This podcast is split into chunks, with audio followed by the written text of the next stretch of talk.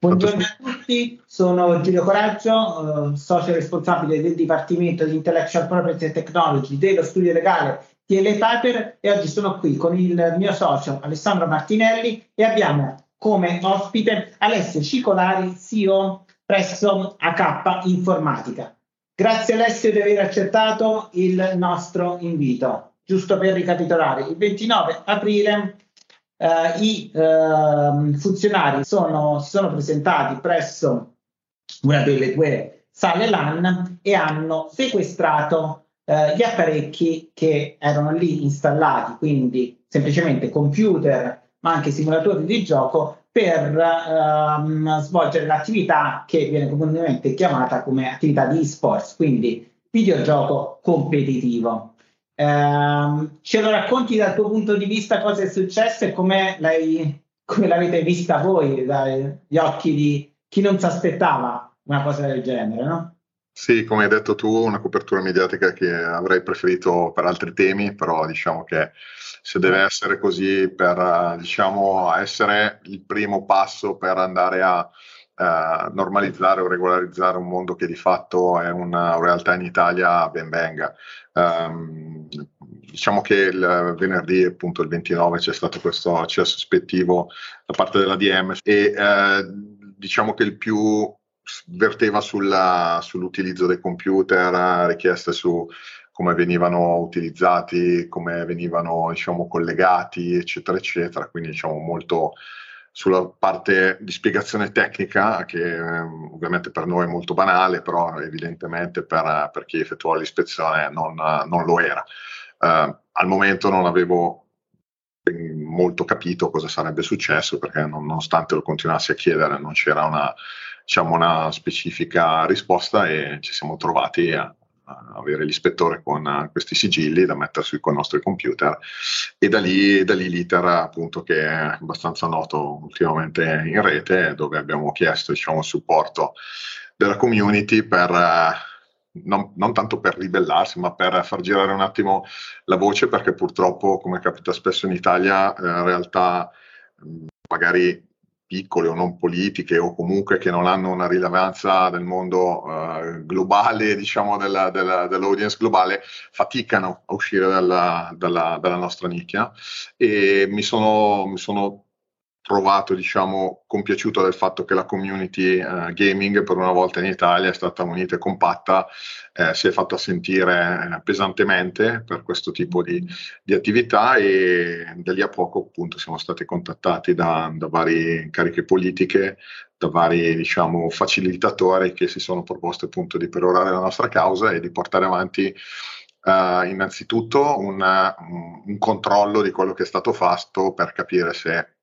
c'è stato forse un'esagerazione eh, nella, nelle modalità. Ecco, che, diciamo... Scusa Alessio, ti faccio un, fare uno, un passo indietro per dire a, a, chi non ha tutto il quadro normativo cosa vi hanno contestato. Eh, il punto di vista di ADM che emerge dal verbale è che loro hanno eh, associato eh, gli apparecchi di gioco che tu avevi nella sala, che sono semplicemente dei computer e al massimo dei simulatori che si collegano a delle piattaforme eh, online, a quelli che vengono eh, chiamati in un linguaggio normativo di ADM come apparecchi da intrattenimento senza vincita in denaro, per i quali è prevista un'attività di omologazione, di certificazione dei nulla host e un regime normativo eh, molto specifico eh, si tratta evidentemente di quei videogiochi che vediamo in una tradizionale sala giochi. Uh, quindi, uh, però, correggimi se sbaglio, di fatto il punto di vista di ADM era non esiste una categoria specifica per quello che fate voi, la categoria più vicina è quella dei vari apparecchi tra intrattenimento e vi si applica quella perché non c'è un tertium uh, genus, giusto? Beh, diciamo che ipotizzo di sì, benché l'avessi chiesto e ripetuto più volte anche gli ispettori, non era proprio chiarissimo neanche per loro, appunto era secondo me stata proprio una, uh, una cosa anche dubbia. Um, da, dal loro punto di vista, però sta di fatto che poi è stato portato avanti non soltanto da me, appunto ci tengo a precisare, ma ad altre realtà che erano state eh, segnalate da, appunto dall'esposto di questo imprenditore che lavora nel campo della, dell'amusement, quindi di altri tipi di intrattenimenti, che appunto loro eh, devono seguire queste normative piuttosto stringenti e eh, a mio avviso anche abbastanza esagerate per eh, i tipi di giochi eh, di, di, di, senza vincita in, in denaro, insomma i, i, i, vari giochini che ci sono anche nei centri commerciali per i bambini. No? Eh, non, ero, non, ero, neanche pienamente al corrente di tutte le normative che eh, bisognava seguire per quel tipo di apparecchi, proprio perché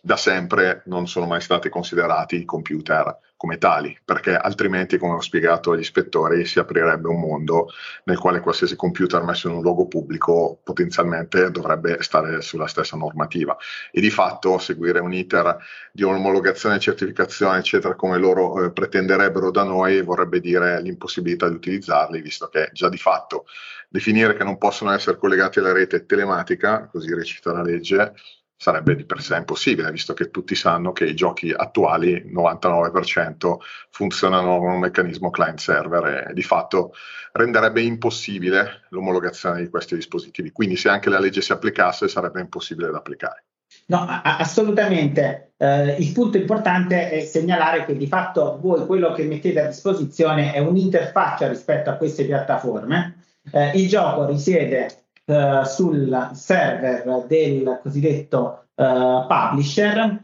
e eh, le postazioni possono sembrare abbastanza simili a quelle di un normale internet caffè. C'è un simulatore che semplicemente fornisce dei apparecchi un po' più sofisticati per collegarsi alla piattaforma che non viene ospitata sui uh, computer e su cui voi non avete un controllo. Il controllo è quello del publisher dei operatore di gioco. Quindi è sostanzialmente eh, un gioco eh, diverso e eh, assimilarlo al gioco nel, nelle sale giochi, quindi agli apparecchi eh, da intrattenimento, sembrerebbe dire che appunto un gioco che lo posso comprare in qualsiasi ehm, negozio o posso scaricare tra internet non è sicuro se lo si pre- gioca in una sala cosiddetta LAN, mentre è sicuro se uno lo, gio- lo utilizza a, a, a, casa. Ecco, si è creato questo, um, questo rumore intorno alla questione appunto per, perché manca una chiarezza normativa. È da segnalare che il nostro studio di Elepater aveva fatto un'analisi della normativa internazionale applicabile agli e-sports e esiste una forte incoerenza a livello normativo nessuna giurisdizione però ha introdotto un sistema di omologazione, certificazione eh, eh, che eh, possa essere paragonabile a quello che sarebbe introdotto qualora la eh, normativa delle eh, sale da gioco fosse assimilata a quella ehm, applicabile alle sale eh, LAN. Quindi sarebbe del tutto ingestibile. Anche in Francia,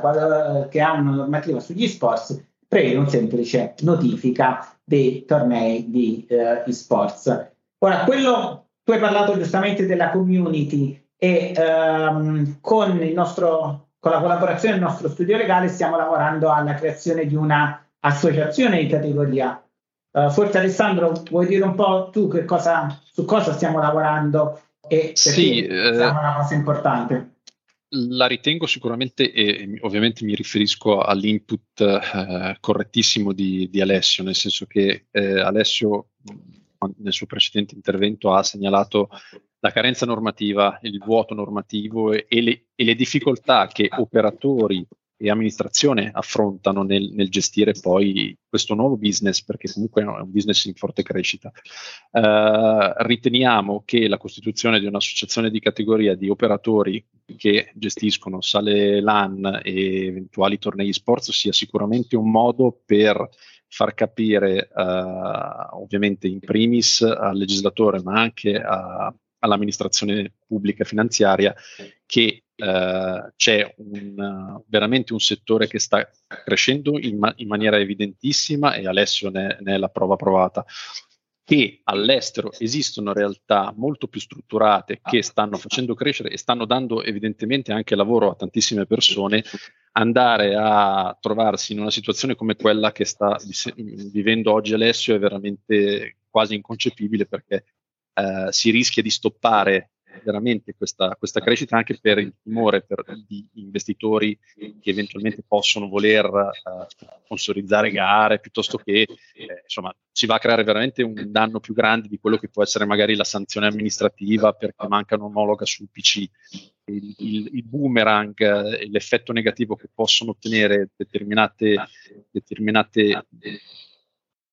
operazioni da parte del, del, dei monopoli, ma ripeto, per il dubbio interpretativo eh, potrebbero generare veramente un danno grave e irreparabile. E quindi l'associazione è un po' a questo senso, cioè cercare di far capire che, che c'è dietro un qualcosa che sta crescendo e che, che lo si vuole fare in maniera, in maniera, corretta, in base a quello che prevederà poi la legge e, e in maniera assolutamente professionale. Quindi lo spirito è da sposare. Il punto che hai toccato tu è molto importante perché non, in questi giorni diciamo che non l'ho evidenziato abbondantemente, ma questo tipo di operazioni ci mettono in difficoltà anche eh, contro i nostri competitor europei, con i quali normalmente già eh, diciamo, lottiamo daily per uh, le attività che facciamo appunto e-sport in giro per l'Europa, soprattutto nel motorsport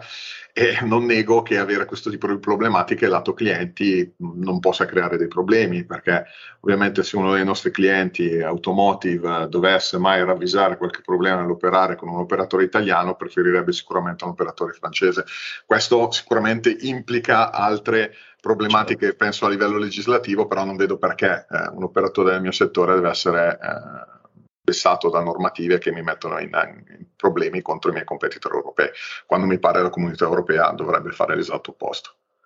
No, no, assolutamente. Il fenomeno degli sports è internazionale per sua natura. Eh, creare una normativa locale che consente soltanto ai giocatori in Italia di giocare creerebbe uno svantaggio competitivo, del resto un quadro normativo già c'è perché la normativa a tutela dei consumatori già eh, è eh, presente, eh, i videogiochi sono già soggetti a una normativa, quindi da un lato l'esigenza è di escludere l'applicazione della normativa sugli apparecchi eh, senza vincita in denaro, allo stesso tempo non, i videogiochi non sono uno sport e quindi non gli si dovrebbe applicare neanche la normativa ehm, sportiva. Eh, là non, non, si parla neanche di deregolamentazione perché, come dicevo prima, già ci sono i, eh, le regole applicabili ai, giochi